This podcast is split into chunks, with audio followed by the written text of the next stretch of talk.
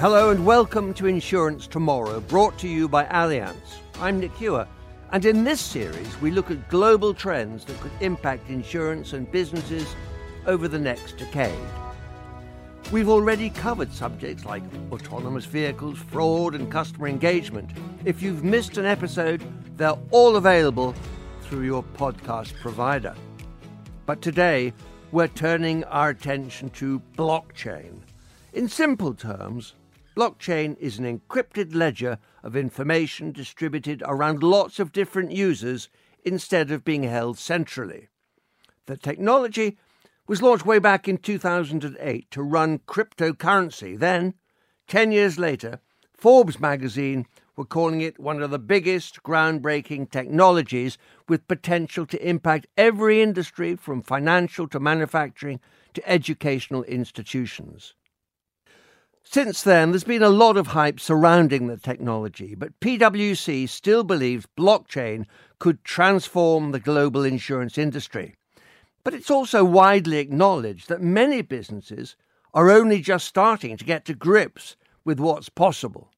Now, joining me today in the studio to discuss this further, we've got Adam Rates, Head of Strategy and Architecture at Allianz, Michael Cook, UK Insurance Blockchain Lead from PwC, and Rebecca Oliver, Business Development Director from Chain That, who provide blockchain based solutions for the insurance industry.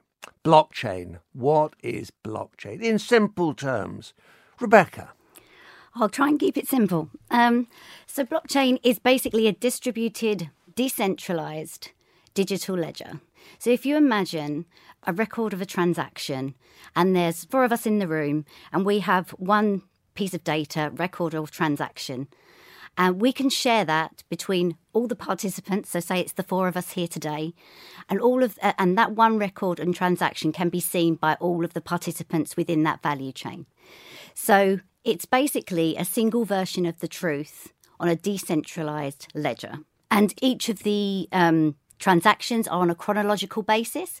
So, again, it's immutable. So, when you record that transaction, you can see what I can see, but if there's anything that's change changes within that transaction, again that is updated on the ledger and you will see everything that is changed. So it's immutable and it's a way of being much more efficient in the whole value chain. Adam, well, I think that's a really good explanation. Effectively, what it does is gives the four of us in the room access to exactly the same information at the same time without going to, through some sort of central authority. So, if you think of all transactions, for example, buying a car or buying a house or a bank transaction, you're going through a central authority to validate that transaction or that information, and that takes time. Whereas if we four have all of that information, we can tra- we can make that transaction very quickly, very easily, and very securely.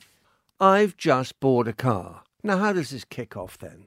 With you f- three, for it, you might be from the garage, and you might be the insurance company. I could be the insurance company, and you might be the finance company. Correct. All right.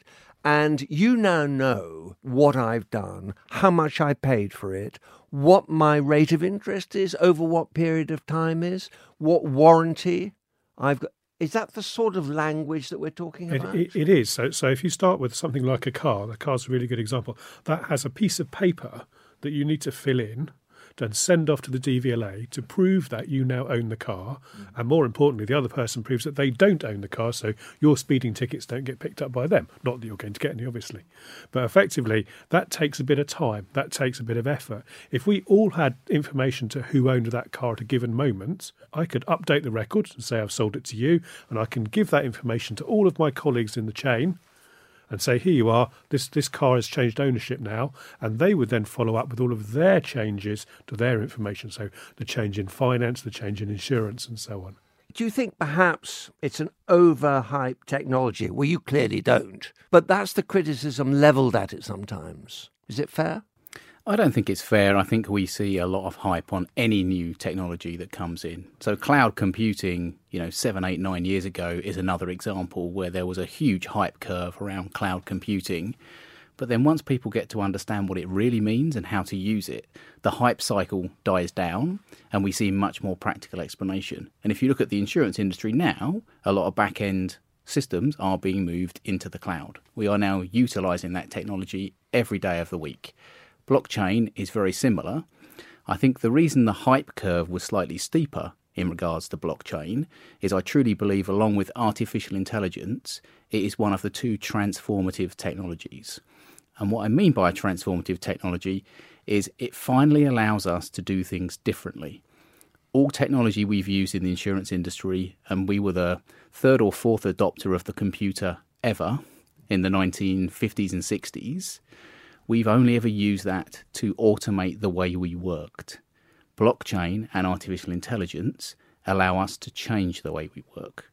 And I think that's to do with the mindset as well. So again, it's that transformed, but it's it's normalizing. It's a word I use quite a lot now. It's normalizing things. So again, cloud-based technology, even you know um, the internet. Uh, many many years ago, it's actually normalizing it within sort of our business environment. And I think that's it's a cultural thing around transformation as well as a physical one as I, well. I agree. I think there I think there are two things that are important. There's the the ability of the technology to keep up because if you think about it, a lot of the concepts behind blockchain have existed existed since the late 70s and 80s, the mm. mathematical concepts and the computer science concepts. It's only now that the technology has been able to catch up with it.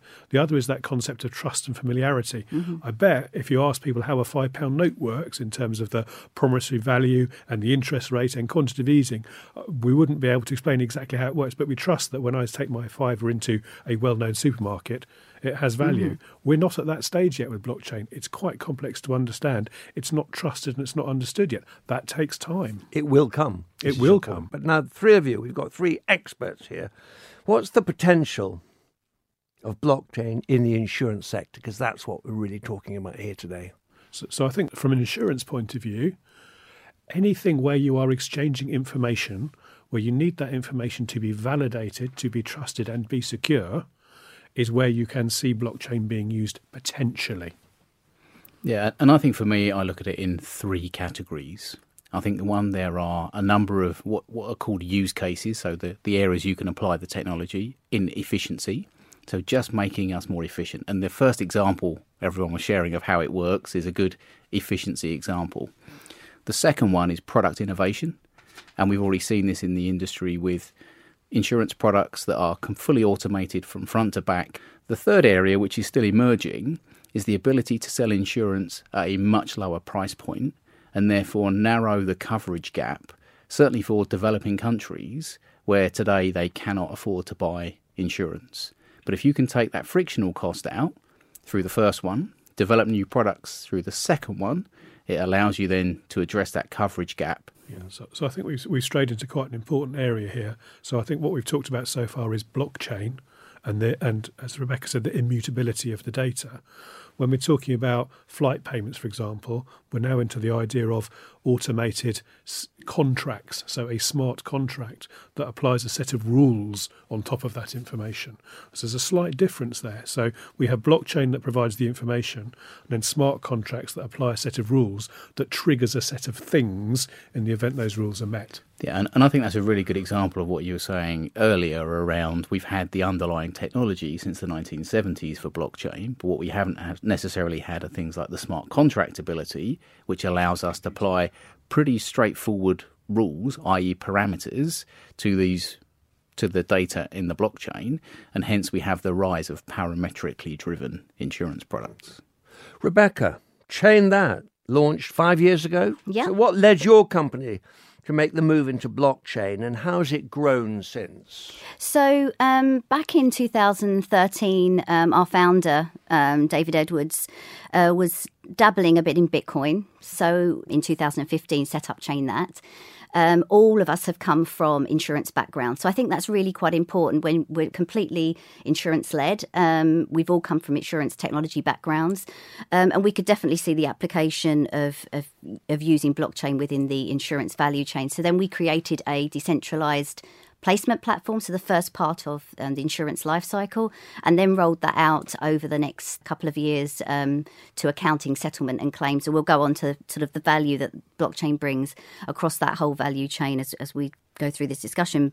Um, but certainly in doing that, we developed. We did a number of proof of concepts with some of the larger insurers and brokers. Um, so again, it's conceptual. People were dabbling in blockchain technology and wanted to look at our te- our technology to see how this would apply within their organisation. And we've definitely seen it's gone from development uh, in our uh, in the business to um, conceptual, looking at sort of adoption of it. And I think this year we're very much seeing that it's moving into production.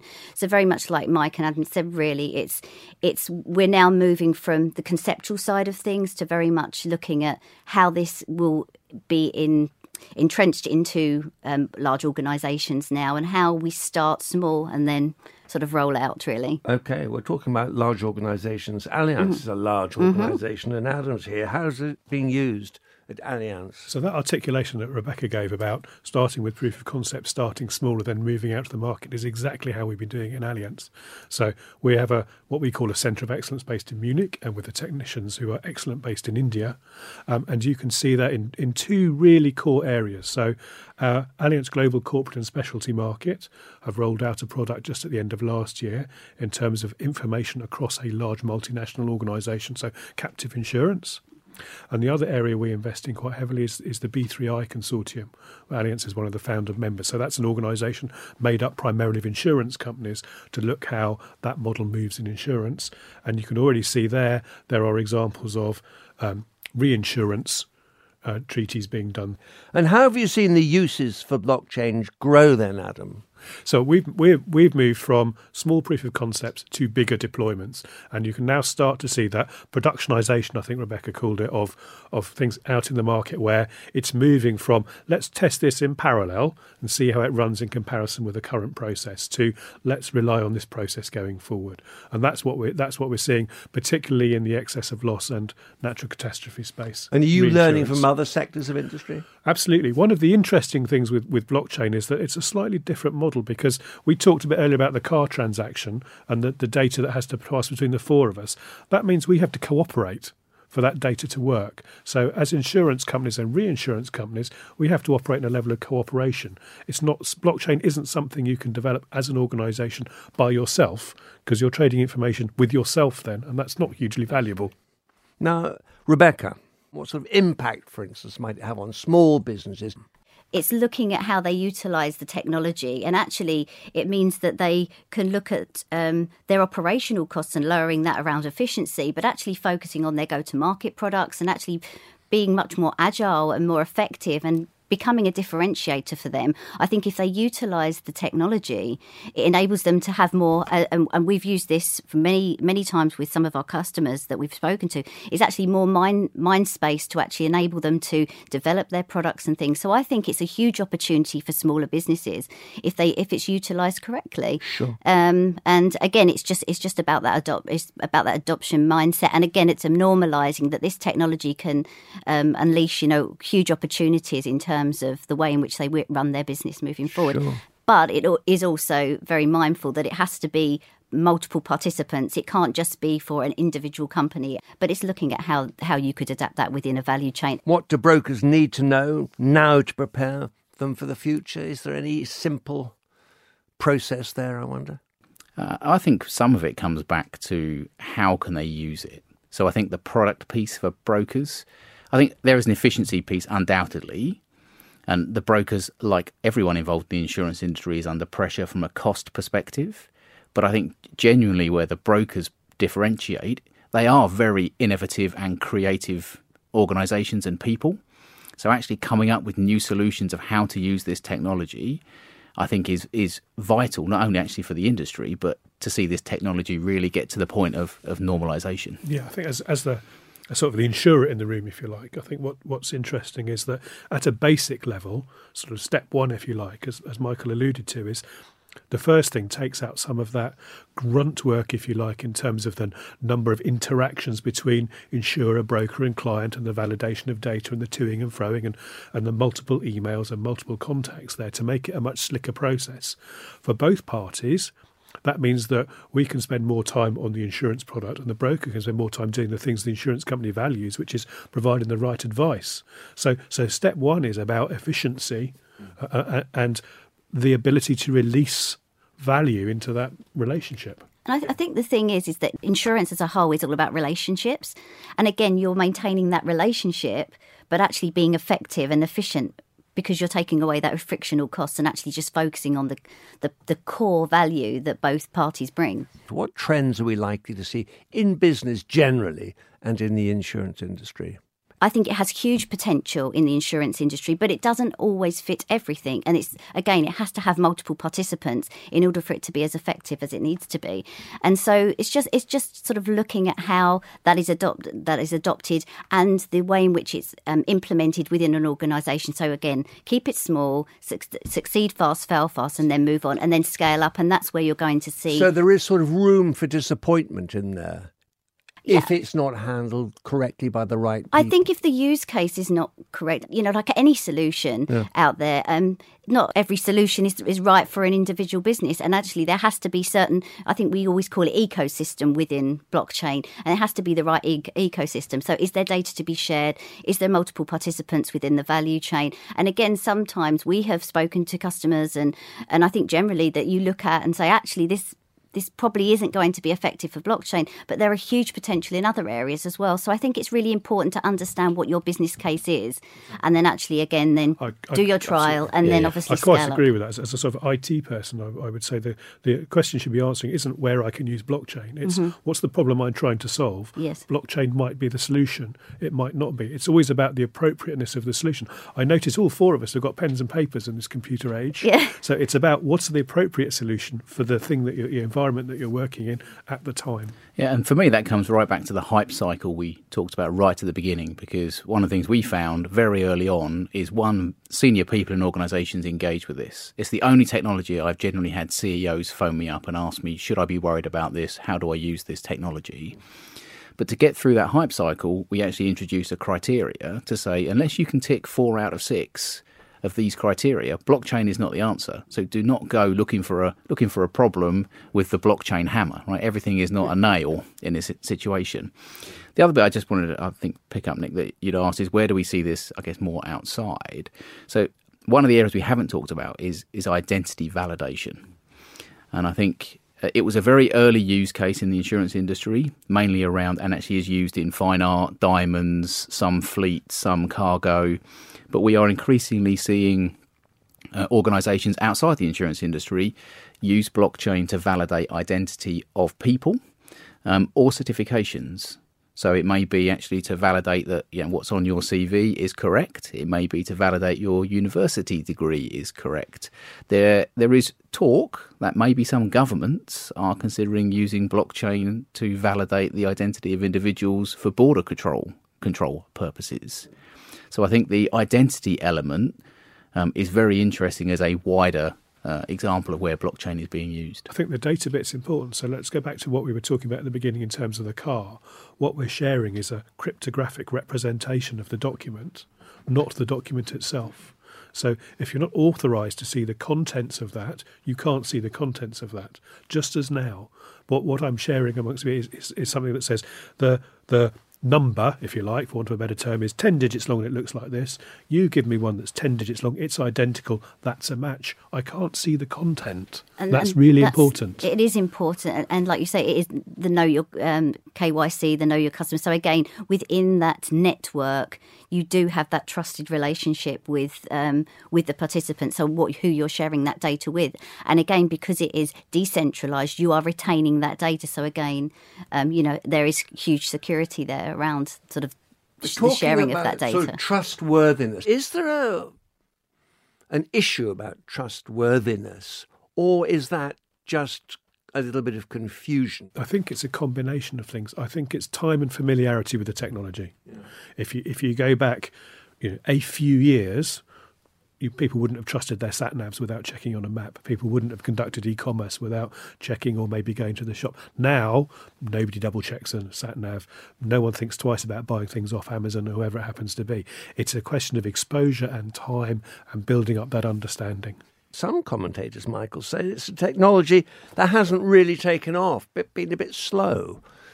How unfair is that? Um, I think actually it, it, it's a fair reflection when you compare it to the hype. I think it's an unfair reflection when you actually compare it to the reality of how long any technology takes for us to adopt that technology. As I mentioned earlier, the insurance industry adopted the computer very early, actually on the life side of the business. It probably still took 10, 15 years for even basic computing to, to proliferate through the industry. So to see three to four years, maybe five years at the outset into the adoption of blockchain and to see large insurers like Allianz actually using it in earnest, to see B3I, to see the work that Chain That are doing, I think that's shown that that's actually adopting very quickly in comparison. But is it at its full potential yet? No. Will it be in the next three to five years? We certainly hope so. But I don't think it's fair to say that it's been slow. So, Adam, what uh, benefits does blockchain bring to the insurance industry? The sorts of areas that we would be looking for those benefits are the efficiency of process to you as well as to us. So, the car example, again, a good example, you don't have to fill out that piece of paper and stick it in the post to the DVLA or do it online. It's just done for you. Um, as well as the identity information, that's really interesting. You don't have to prove that you are who you are, it's known and it's processed like that. I think all organisations now, we are all customer centric. And going back to the point that you said earlier, is that actually all of this technology is all about the end users making a better uh, customer experience because that's all that you know from a strategic point of view you're looking at the technology you're looking at the operational efficiencies from a business point of view but this ultimately um, affects the insured at the end of the day as, as the customer that's exactly what we're doing this for really and it is future proofing. So again, the next generation, we have to be mindful of the next generation that come through in the within the insurance industry. They're going to be uh, millennials that are going to be looking at utilizing technology in a certain way and transacting in a certain way and communicating in a certain way. So that's absolutely key. And this is where blockchain technology underpins that mindset and, and in terms for the future, because I don't think the way it is today will be sustainable in the longer term. Well, it's been a fascinating conversation again today. So it's many thanks to all my guests Adam Rates, Head of Strategy and Architecture at Allianz, Michael Cook, UK Insurance Blockchain Lead from PwC, and Rebecca Oliver, Business Development Director at Chain That. And don't forget to subscribe on your podcast app.